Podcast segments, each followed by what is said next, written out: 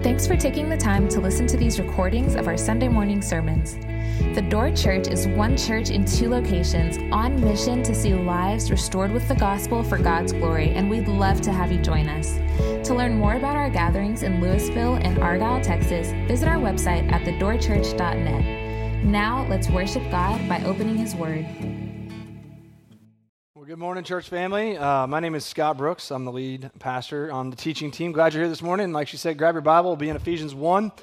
Uh, we'll go through uh, um, verses 3 through 14 this morning. And so we're looking at this, uh, this sermon series, and the theme of it is being immersed in a new identity. Uh, so make sure you grab your Bible. If you don't have one, there's, there's one in the seat back in front of you. You can grab it. Ephesians 1, pick up in verse 3, it says this. Blessed be the God and our uh, God and the Father of our Lord Jesus Christ, who has blessed us in Christ with every spiritual blessing in the heavenly places even as he chose us in him before the foundation of the world, that we should be holy and blameless before him. In love, he predestined us for adoption through Jesus Christ, according to the purpose of his will, to praise, uh, to the praise of his glorious grace, with which he has blessed us in the beloved. In him we have, the, have redemption through his blood, the forgiveness of our trespasses, according to the riches of his grace, which he lavished upon us in all wisdom and insight, making known to us the mystery of his will according to his purpose, which he set forth in Christ as a plan for the fullness of time to, the, to unite all things in him, things in heaven and things on earth. In him we have obtained an inheritance, having been predestined according to the purpose of him who works all things according to the counsel of his will, so that we who were the first to hope in Christ might uh, might be to the praise of his glory. In him you also, when you have heard the word of truth, the gospel of your salvation, and believed in him, were sealed with the promise, Holy Spirit, who is the guarantee of our inheritance until we acquire possession of it to the praise of his glory. Uh, that's the word of God. Uh, would you pray with me? God, I thank you for speaking to us, particularly in your word. I pray that the Spirit of God uh, would help us possess the glorious riches that are in Christ Jesus this morning, that we would walk in a more um, realized position, uh, filled position of just understanding your great love and our identity that you've given us in Jesus. And so I pray we see the blessed benefits and help us uh, just receive them uh, with, with joy and praise. I ask that in Jesus' name. Amen. So, um, this morning, uh, the sermon title is this Possessing Our Position in Christ, Possessing uh, Our Position in Christ. And so, um, if I had to kind of parse this, this passage out, which, which I'm going to try to do, it is a long run on sentence. And so, in a way, it's really interesting. We have three people on the, on the, on the preaching team. You have, I'm one of, the, one of the guys on the preaching team. You got Pastor Drayton Shanks and Pastor Brad Larson. We, we rotate. And what you see, I see in this passage is kind of a flavor of all of us, obviously written by, by, by Paul and the Spirit of God. This is God's word. Yet, Paul writes a run on sentence, and I identify with run on sentences. I don't know where periods go, commas go. I can't spell. I mean, so I'm like, this, the spelling's not wrong. But in a way, this is something that you get from me. So if you ever get an email from me or a text, that's just how it is. I just struggle with grammar. Uh, now, Brad Larson is very good at writing. He's like a wordsmith and he brings beauty by language. And so I see a lot of this. There's a lot of order and structure and clarity uh, in this. And then you got Drayton Shanks. He's just big hearted. And man, he'll, he'll, he'll share, share all the feels with you. And you get this in this text too. So it's like a, a combination of all of us in this run on passage that we're going to look at this morning. So uh, it's, it's just a really interesting text. It really, in Greek, is all one sentence. And so um, that they're like, why are we talking about this? Well, that's why, right? It's a run on sentence. Uh, in, in English, and it's beautiful and well well crafted. Um, want to, want to look at first is we never assume the gospel of Jesus Christ here at the Door Church. What I mean by that is I don't assume that you're a Christian. I think it's a bad position for any church to, to lean into. Why? Because being a Christian, just because you showed up doesn't make you Christian. It's having faith, um, faith in Jesus Christ. And it says this as we just kind of define our relationship. And as I'm doing this, I want you to consider uh, where is your faith? Are you a Christian? Uh, this is why we're doing it. We don't want to assume. I don't want to assume this for you. It'd be the worst mistake you could do. Verse 13, it says, In him you also, when you heard the word of truth, the gospel of your salvation, and believed in him, were sealed with the, the promised Holy Spirit. So that defines what the gospel is. The gospel of Jesus Christ is good news for who? Sinners. As Paul, Pastor Paul just mentioned, is no one's righteous, not one. That's why we do there. There are no perfect people. The way that you become a Christian is admitting that you're a sinner. The good news of Christianity is not you, it's Jesus. What God has done for you in His Son, Jesus Christ, that He came down and He lived where you disobeyed and rebelled. He was perfect in His righteousness, and in His obedience to God and the Word uh, uh, and the law, and he, he fulfilled it. Then He died in our place. You and I deserve death, not only physical death, that's what sin is uh, the wages of sin is death, but also spiritual death. We, spiritual death. We deserve the wrath of God. But the good news is that Jesus Christ came, He lived, He died, and He rose again. Why? For you. And for whoever believes in Jesus Christ moves from a position of a sinner to a son, to a saint. You are justified before God by what? Believing the gospel of Jesus Christ. That's personal. When, when you, it says, uh, that, that your salvation, that means, that means your mama can't do it, your dad can't do it, your sister can't do it for you. It's not a family thing, it's not an American thing, it's a personal thing.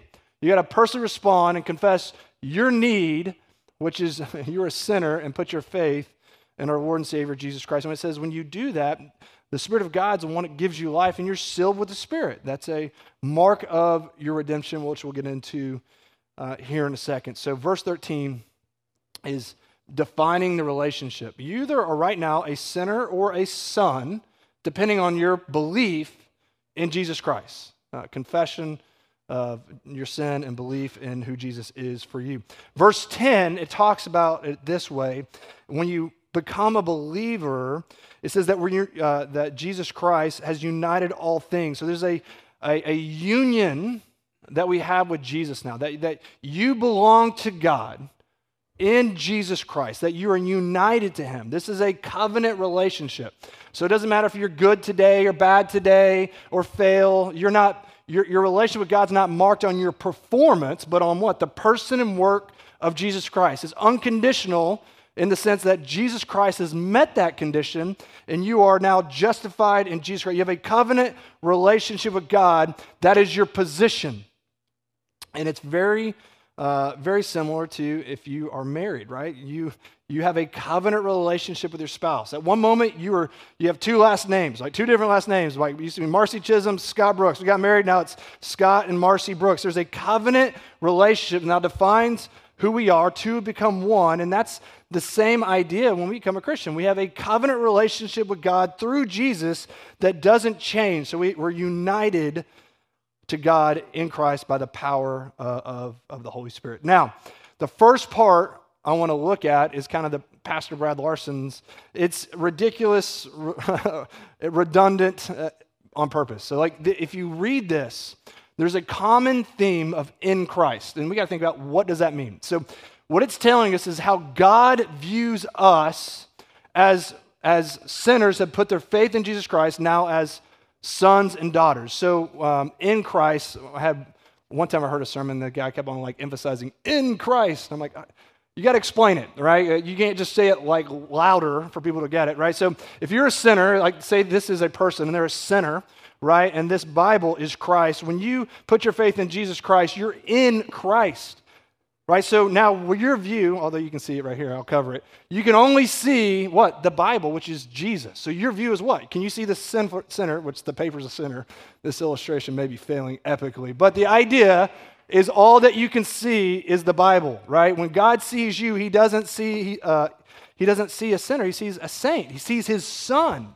That's our position in Christ. That's how God views you now if your faith is in Jesus. Now, Paul is wanting us to see this very clearly, and he does this through redundancy. The redundancy is real, but there's a, a, there's a reason for it. He wants you to, to realize the truthfulness of how God sees you. He wants, you, he wants to renew your mind uh, of your identity in Jesus Christ. So let's look at it. In verse 3, it says, in Christ. Verse 4, it says, in him, which is Christ. Verse 5, it says, through Jesus Christ. Verse 6, in the beloved, that's Jesus. Verse 7, it says, in him. Verse 9, in Christ. Verse 10, in Christ. Verse 11, in him, which is Christ. Verse 12, in Christ. Verse 13, in him. Verse 13, uh, second part of 13 is in him. That's 11 times in this run on sentence that God, Paul's going out of his way to say, How does God view you? In Christ.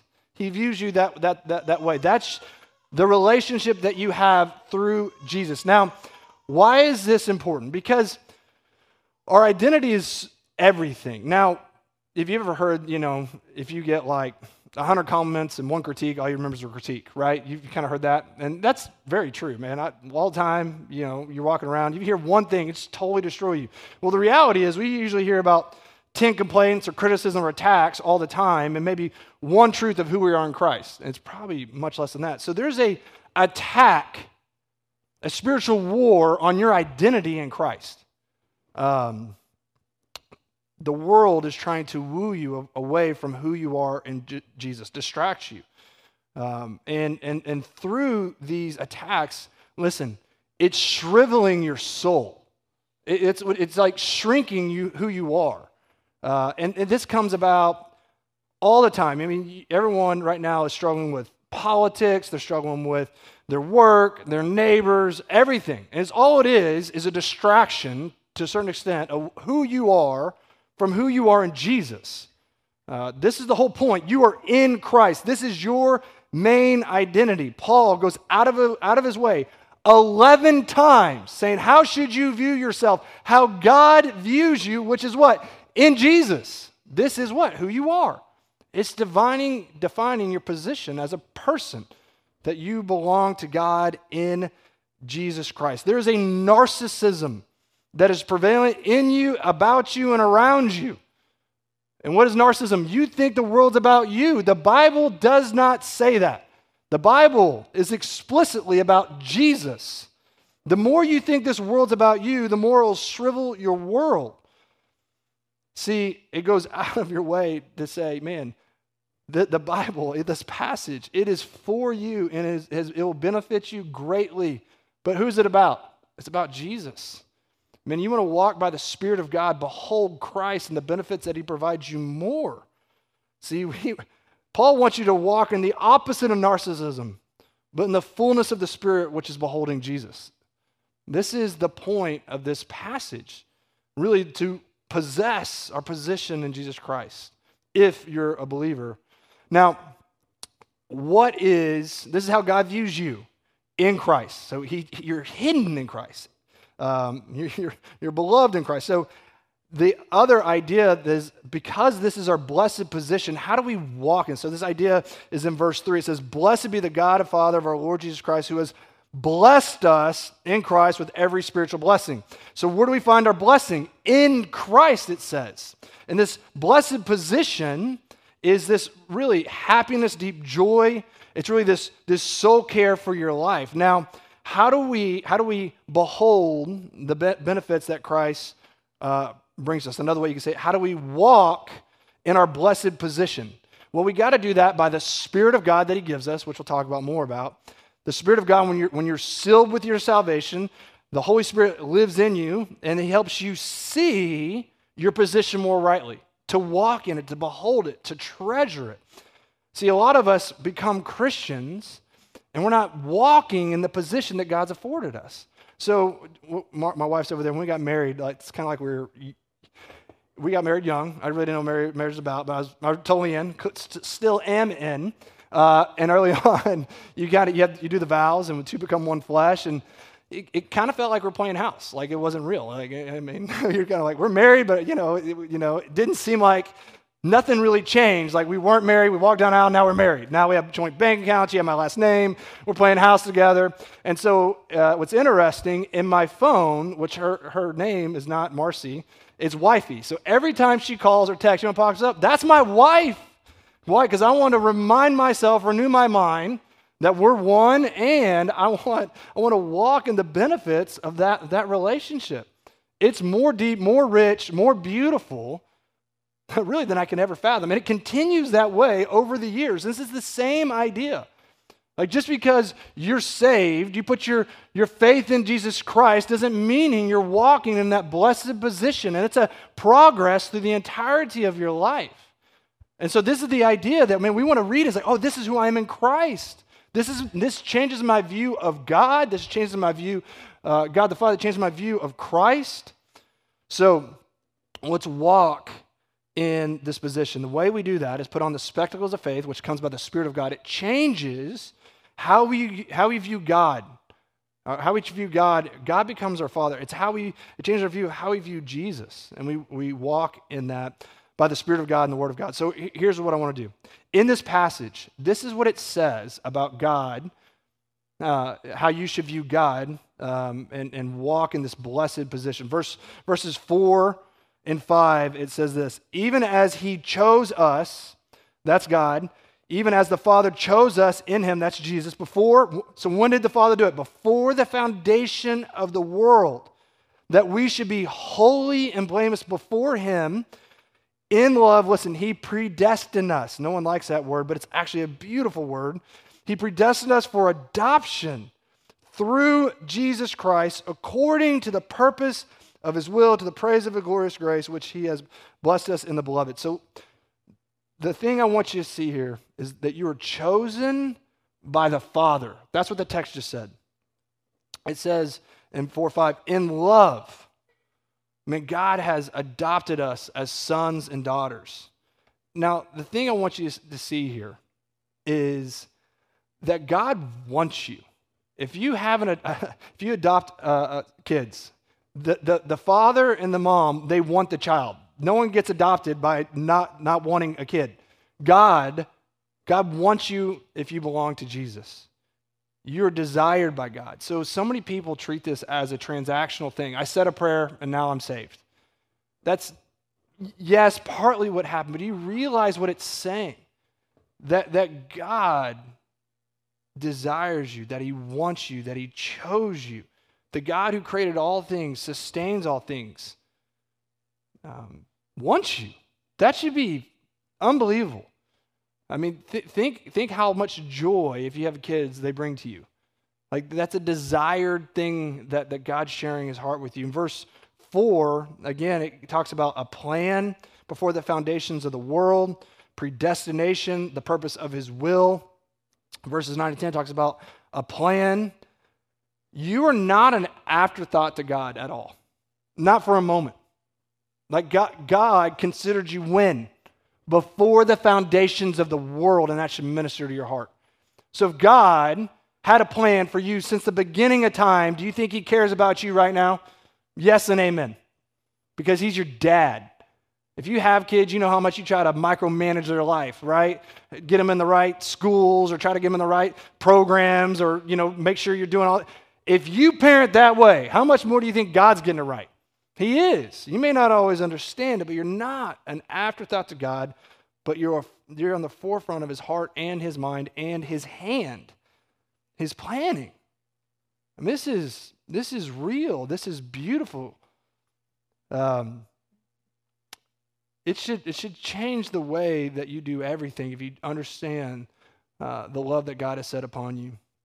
You know, a lot of people, like I said, predestination, God has predetermined to save. Now, what we, we don't understand is this idea is that we have sinned. We're responsible for our sin. Adam and Eve re- rebelled against God, and we perpetuate that in our own rebellion, each and every single one of us.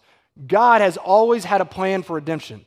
God was never thinking, oh no, now what? I mean, listen to Genesis 3, uh, verse uh, 15. It says, I will put enmity between you and the woman, between your offspring and her offspring. He shall bruise your head, and you shall bruise his heel. This is a, it's called the proto evangelium. It's the first gospel. So we sinned. Adam and Eve sinned. And God's like, don't worry about it. I got a plan. Before the foundation of the world, I'm sending my son.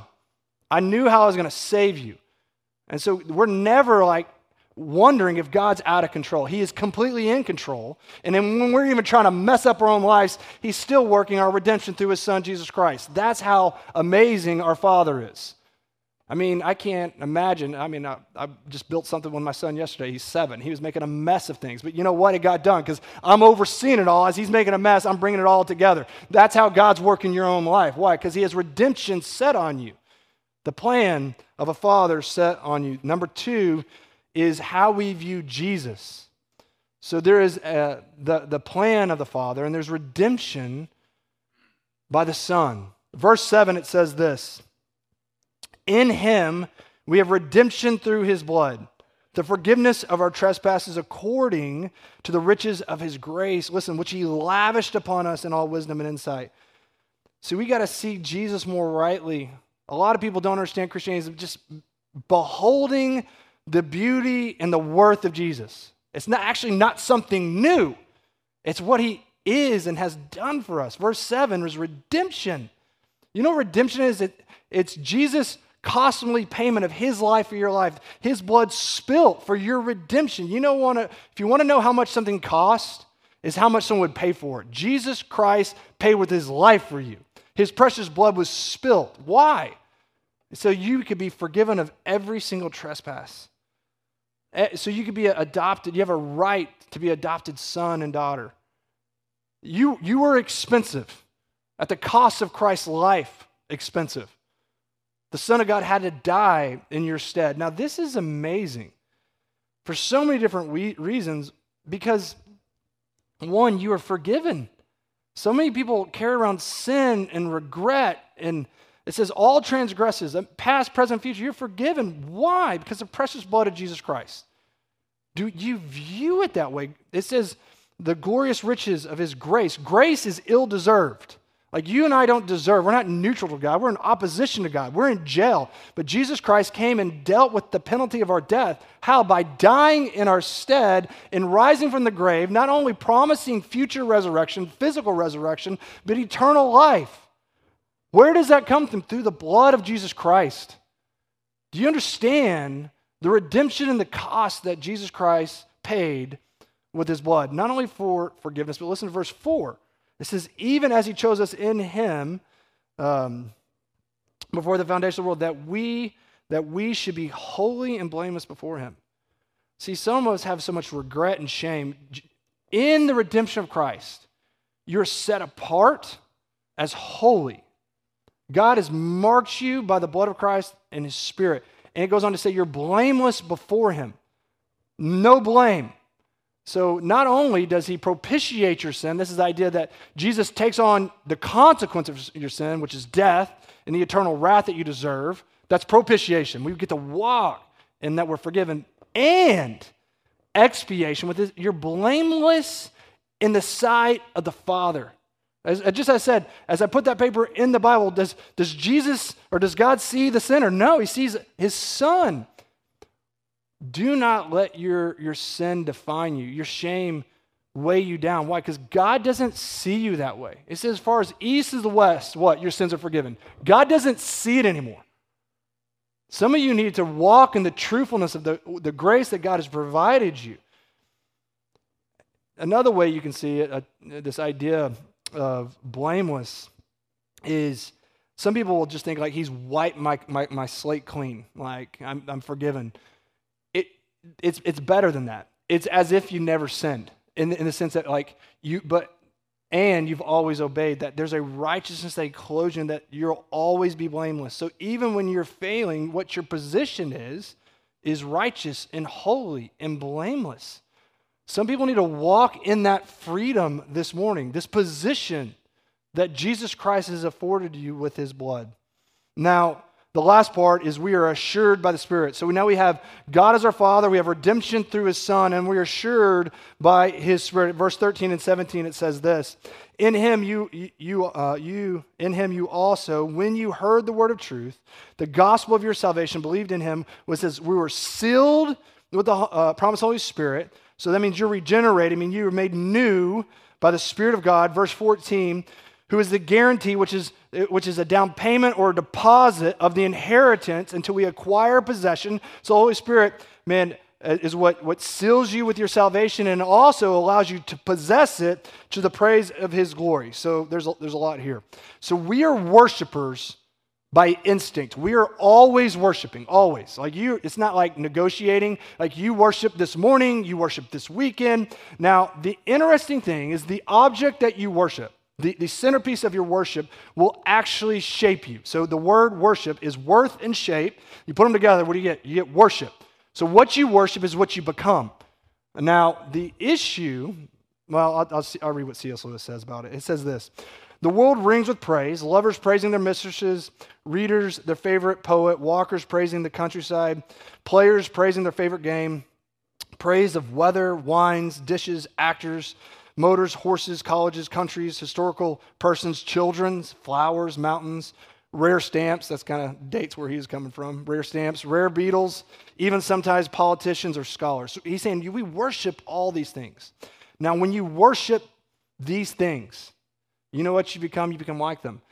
This is idolatry. And worshiping things of the world and not God behind the things of the world will make you deaf, mute, and dumb.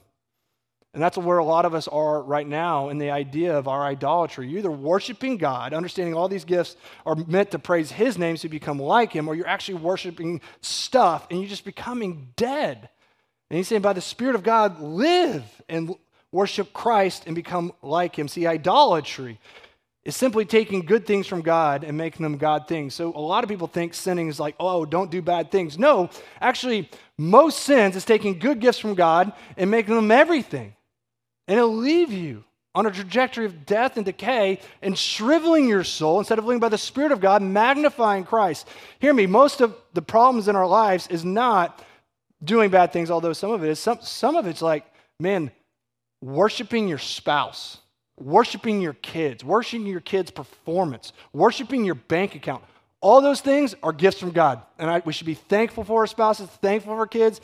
I want money in my bank account so I can eat and pay rent. Those are good things, but they're not God. And if we treat them as such, you're on a trajectory of death. And what this is telling us is the Spirit of God has renewed us, sealed us, that we can start to walk in the position that God has given us, this blessed, uh, this blessed position. So uh, the idea that, that, that is shriveling our souls is we're walking by the flesh. Like we are just hearing, man, complaints about everything, like in the world about your identity. And it's causing division, and, and, and really it's, it's, it's, it's killing you. What this text is saying, realize the blessed position of Jesus Christ by the Spirit of God and, and, and, and walk in it. So let's, let's read what it says. It says, In him you also, when you heard the word of truth, the gospel of your salvation, and believed in him, were sealed, listen, with the promised Holy Spirit, who is the guarantee of our inheritance until we acquire possession of it to the praise of his glory. So you want to walk more in the position of this blessed joy that Jesus Christ is giving us. Says, what should we do? We should praise his glorious grace. See, in verses 6, it tells us this it says, to the praise of his glorious grace. Verse 12, it says this so that we who were the first to hope in Christ might be the, to the praise of his glory, and it ends to the praise of glory. See, the Spirit of God was given to us to help us realize, to walk in the benefits of Jesus Christ. See, a lot of people don't understand the, the beauty of all the gospel is for us. And the way that we walk in it is to sing. Did you know Christianity is the only people that sing victory songs? Know why? Because we have victory in Christ. Victory. You are forgiven. You are beloved. You have a promised resurrection, physical and eternal hope that will never go away. This is what we sing about. You want to shrivel your soul? Complain about the world and how it's not meeting your needs. We sing to a risen Christ who promised to come again. And when we sing, what happens? We worship Him and we become like Him. You know that's why we come here every single week? We worship King Jesus.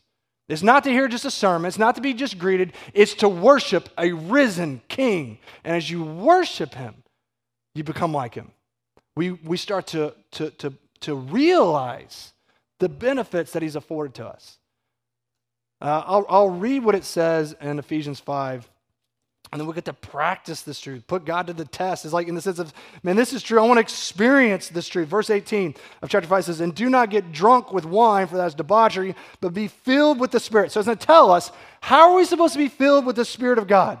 It says, by addressing one another in psalms and hymns and spiritual songs, singing and making melody, what? To the Lord with all your heart. You're training your heart in your mind what is true, right, and good, giving thanks always uh, for everything to God the Father in the name of Lord Jesus Christ. He says, and why are we singing? Because we have a good, gracious God for what Jesus Christ has done. See, it's, not, it's, it's nothing new. The new is actually seeing more deeply the benefits that Christ has afforded you. The glories are unsearchable. The question is, will we tell our minds, our hearts, and our lives and each other what is true that Jesus is King. I don't care what's going around on in your life right now. Jesus is King, and He has victory has victory over that. And we can proclaim those promises, and we can walk in those truths and be changed from one degree to the other by practicing singing psalms, spirit, or hymns, and songs of one another. So let, let's pray. God, I pray that you would help us be filled with the Spirit this morning, God, that we would take your word and what it says, that we would sing to King Jesus. That we proclaim the position that you afford us, that we're united to Jesus Christ, that we have a God who is our Father, who chose us, who loves us, has set his love upon us before the foundation of the world, that we're not an afterthought, that he wants us. God, that we would truly believe what Jesus Christ did at the, the cross, that we are forgiven. Help us forgive ourselves, help us forgive other people, help us walk in the redemption that we're holy and blameless, not because of our performance, but because of Jesus Christ, his righteousness. Help us not walk in guilt or shame, but confess that and walk differently in Jesus by your Spirit. Help us practice the truth that you say, sing and praise to the glorious graces of King Jesus that we can be like him. Help us possess more of our position. I ask that in Jesus' powerful name. Amen.